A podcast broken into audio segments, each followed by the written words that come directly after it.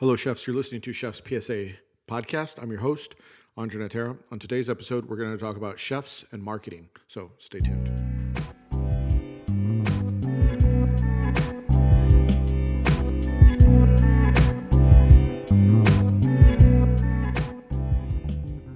Deserves the best, and there's no better place to shop for Mother's Day than Whole Foods Market. They're your destination for unbeatable savings, from premium gifts to show-stopping flowers and irresistible desserts. Start by saving 33% with Prime on all body care and candles. Then get a 15-stem bunch of tulips for just $9.99 each with Prime. Round out Mom's menu with festive rosé, irresistible berry chantilly cake, and more special treats. Come celebrate Mother's Day at Whole Foods Market. This episode is brought to you by Shopify. Forget the frustration of picking commerce platforms when you switch your business to Shopify, the global commerce platform that supercharges your selling wherever you sell. With Shopify, you'll harness the same intuitive features, trusted apps, and powerful analytics used by the world's leading brands. Sign up today for your $1 per month trial period at shopify.com slash tech, all lowercase. That's shopify.com slash tech. So let's start out with a brief update of what I've been up to this past week. I've been super busy working behind the scenes on some exciting projects. Um, hope, hopefully they come to fruition. I don't know. You know, sometimes you start working on something and then it goes nowhere. Um, but I am excited about these. I'll talk about it more as things develop. Um, but anyway, I released a couple of new merch items, so you may have seen it. One is a T-shirt says "Happy Chef." And it's a chef that's uh, smiling like a chef smiles. But anyway, you could go find that on, on chefspsa.com. Also released another one that says embrace the grind. And funny story, when I was designing that shirt, so uh, there's a rooster on it. It's like wake up, embrace the grind, like hustle, get after it. But initially, there wasn't a rooster on that shirt. It was a meat grinder, and I was putting someone's hand in it. It said "Embrace the grind." And I thought, ah, I don't know. I don't know if anyone will find this funny, but me. So anyway, I changed it. Now it's a rooster. Uh, I don't know. Maybe I'll go back to the other one, and then uh, another one that says uh, another T-shirt. It's green and it has yellow lettering. It says "Sucker Free Kitchens." Um, and the reason I made that shirt is if you know me, you know I'm a big hip hop fan, and so there you know, like I, if you know me in real life, when I talk when I talk shit with my friends, it's ah, I don't like that. That's sucker shit. So I always say sucker shit. That's that's kind of my uh, jargon, my vernacular. Anyway, that's why those are the new shirts. So go get them. So besides designing shirts, I was had a lot of meetings behind the scenes. But anyway, it's neither here nor there. Um, on today's episode, I want to talk about marketing and marketing yourself as a chef and do you need a you know a PR firm or a marketing firm that you work with and the short answer is if you want to be taken serious and you want to see what your true potential is as a chef absolutely you should probably work with a marketing firm or you need to learn how to market yourself and I'll give you several examples throughout this podcast but first I'm going to tell you two stories that are related to uh, marketing and I had a wait. So last week we talked about Charlie Trotter, so it kind of ties into this week, and I should have shared this in last episode. I had a friend that was good friends with Charlie Trotter, and he was from Chicago, and they knew each other, and they were friends. One time I was in a car ride, and I was a young cook at the time, so I was maybe mm, I don't know 22 or something like that, and.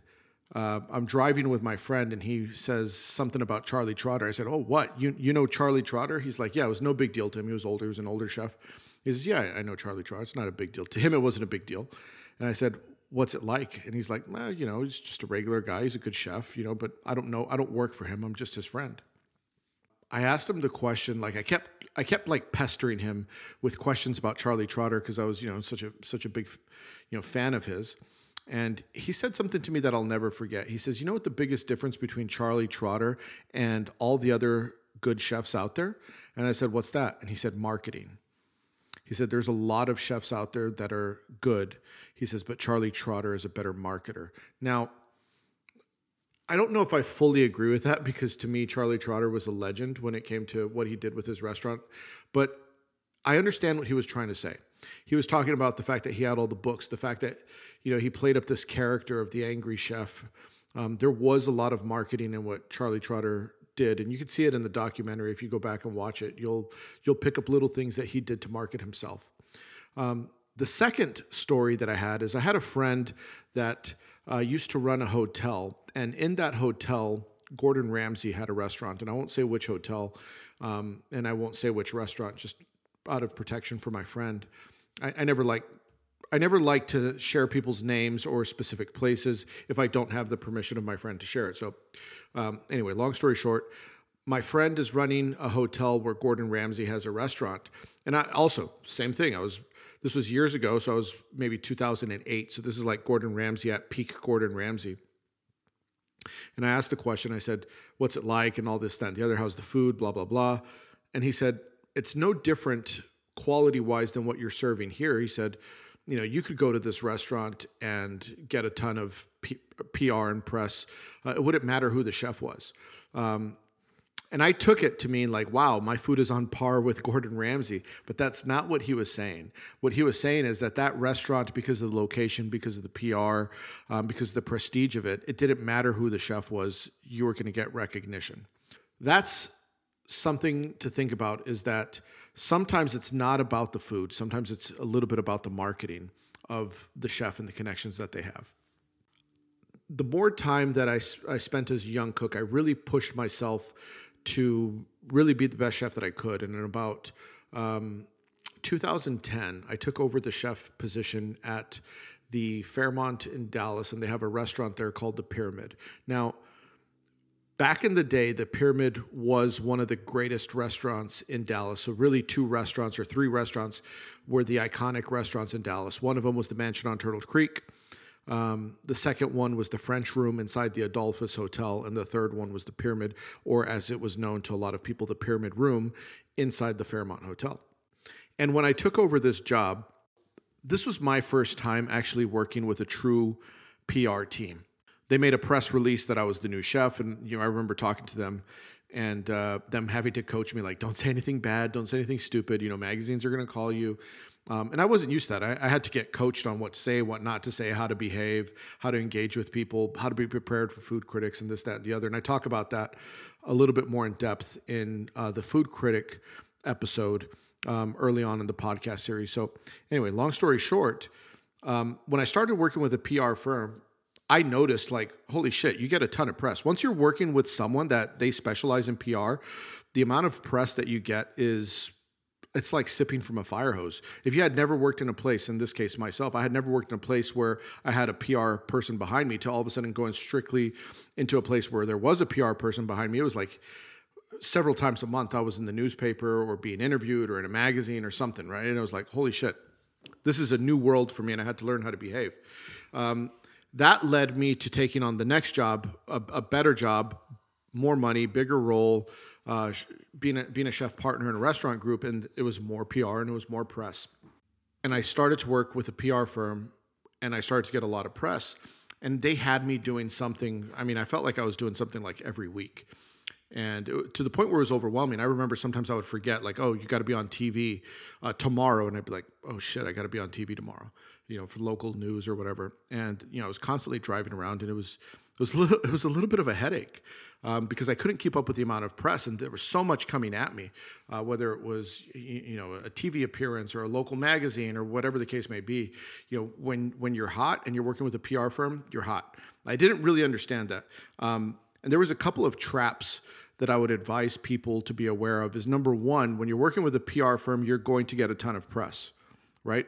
They are connected the reason you want to work with a PR firm is the fact that they are connected. They're going to be able to pick up the phone and speak to someone at Food and Wine magazine or speak to someone that can get you nominated for a specific award or the the local television studio or get you on a podcast for that matter, right? They're they know people. It's their job to pitch the chefs that they're working with or the restaurant that they're working with. So um, most of your top chefs, I could tell you, um, they work with PR firms because they need it, right? So it's it's the boost that they need. There's a lot of talented chefs out there that don't have PR firms, and unfortunately, you might never know their name, and they're just as talented as people um, and other chefs that do have a PR firm behind them. So there's a big difference, I can tell you from experience, when you have a PR team behind you and when you don't. Uh, but it is interesting to see the amount of doors that will open for you when you do have a PR team behind you. So keep that in mind.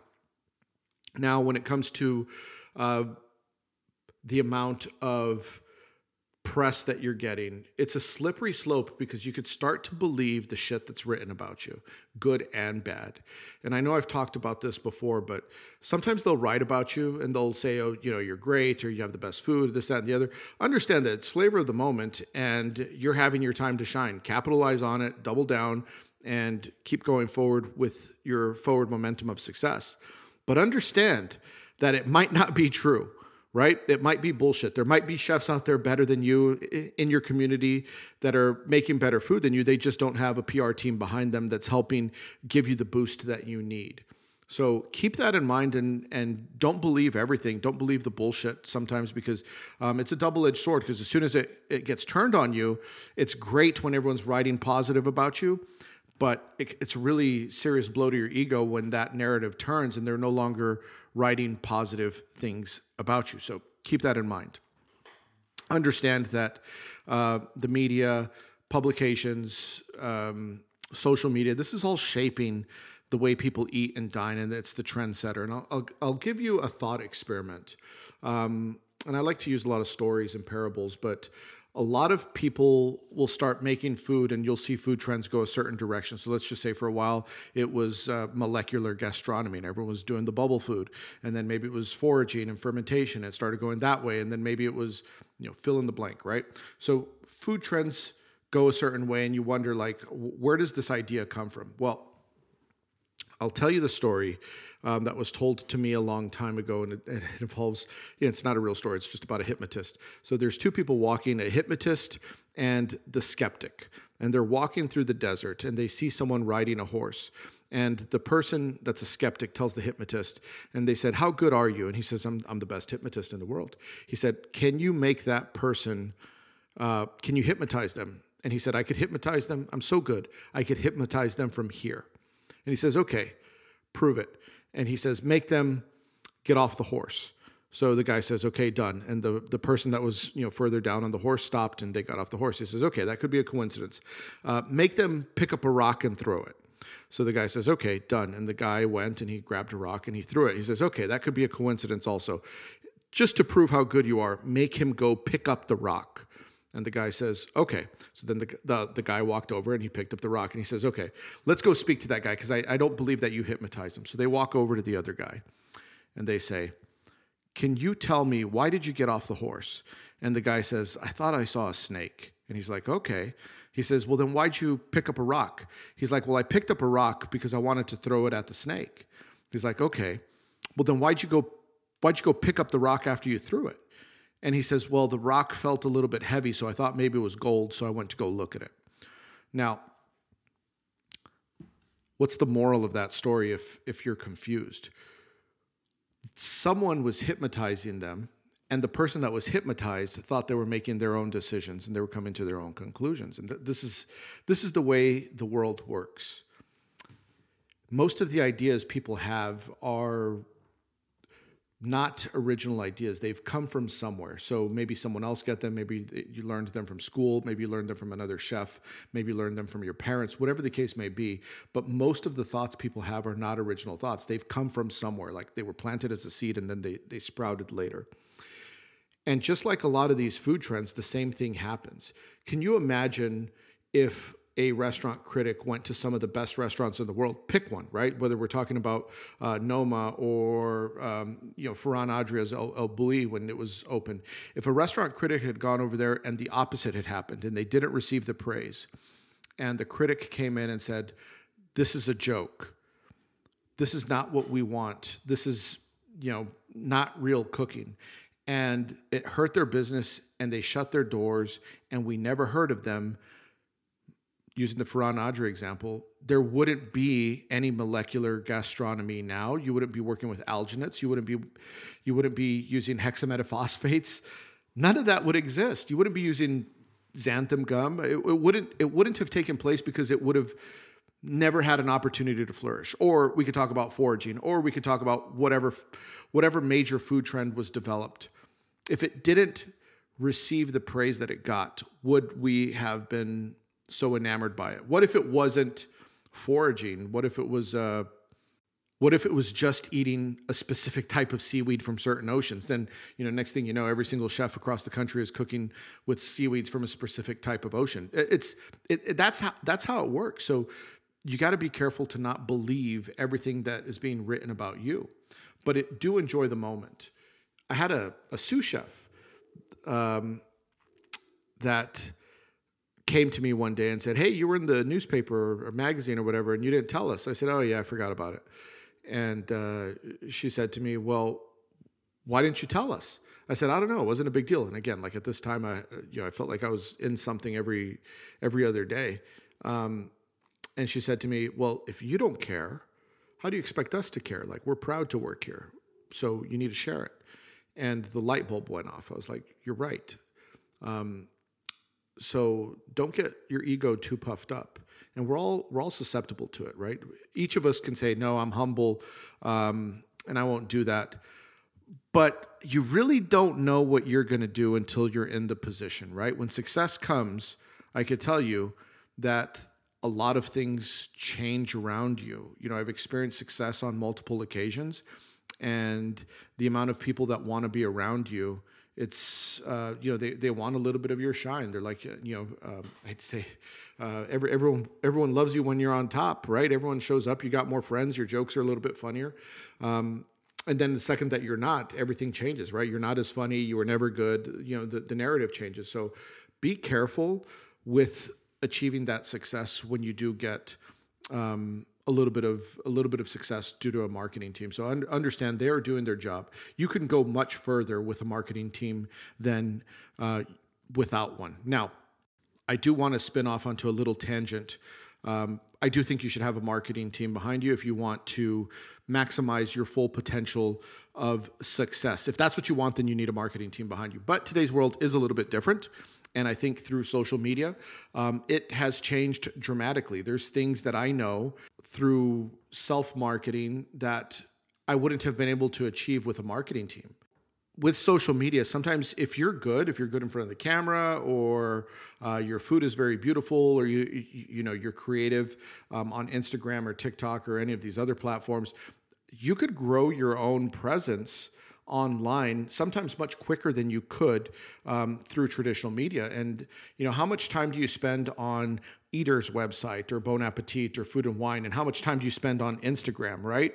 Or tiktok or youtube or twitter. So those social media platforms seem to keep people's attention on the platform versus um, you know where it used to be on you know in the magazine or on tv so if you're good at understanding social media, I, I, do think it is a game changer now. It's a great equalizer in the platforms, but eventually, uh, and I'm sure there's already PR teams out there that do know how to do this well, is they are going to be able to not only leverage the traditional media, but they'll also learn how to leverage social media as well. So keep that in mind. I, I do think that you need a presence online. Um, if, if, you're a chef and you're trying to grow your online portfolio, people need to be, go to your Instagram page and see the food that you're making and learn a little bit about you. It'll open more doors for you. I know when I was a chef, I would look at people's Instagram page um, to see what their food was like, see what they were cooking, see who they were following, just to make sure that you know it was aligned, um, maybe for the position that they were applying. You know, if I have a, a very high end restaurant and you know i look at their food and it's like okay maybe they're not ready for this level yet. Maybe they're m- more ready for something else. It would help me place them. So understand that put yourself out there um, because it will help open the doors for you. But every now and again delete some of the old stuff um, because you don't want people to think you know my food's evolved. It evolves you know the food that i was making 15 years ago is not the food i would make today and vice versa. So as your food evolves make sure that you're updating uh, your social media accounts so people could know what it is that you're up to. Anyway, long story short, long rant over. If you want to support the show, go to all social platforms, chefspsa.com, Chefs PSA on Instagram, TikTok, YouTube, Twitter, all of that. Go go get some of the merch, get the books, uh, Culinary Leadership Fundamentals, Line Cook Survival Manual, the new book that I just came out with, and then the last one, How Not to Be the Biggest Idiot in the Kitchen. I did forget to mention. Um, I'm working with a company to potentially create YouTube videos for this podcast. I'm going to beta test it next week. I'm going to see how it comes out. So hopefully, uh, if if you're the type of person that you know you you want to you want to see my face, and uh, maybe I'll have the videos up on YouTube. I'm working towards that. I'm hoping that by the next episode, I'll have the first one that I'm able to uh, not only have on Spotify um, that you could listen to, but also you could watch it on Spotify and YouTube. We'll see how that goes. So give me about a week before I figure that out. Um, I'm taking you along for the ride, so hopefully it works. Anyway, thank you all. Go leave five stars on the podcast. It's a five star podcast. We'll see you next week. Hit the porno music.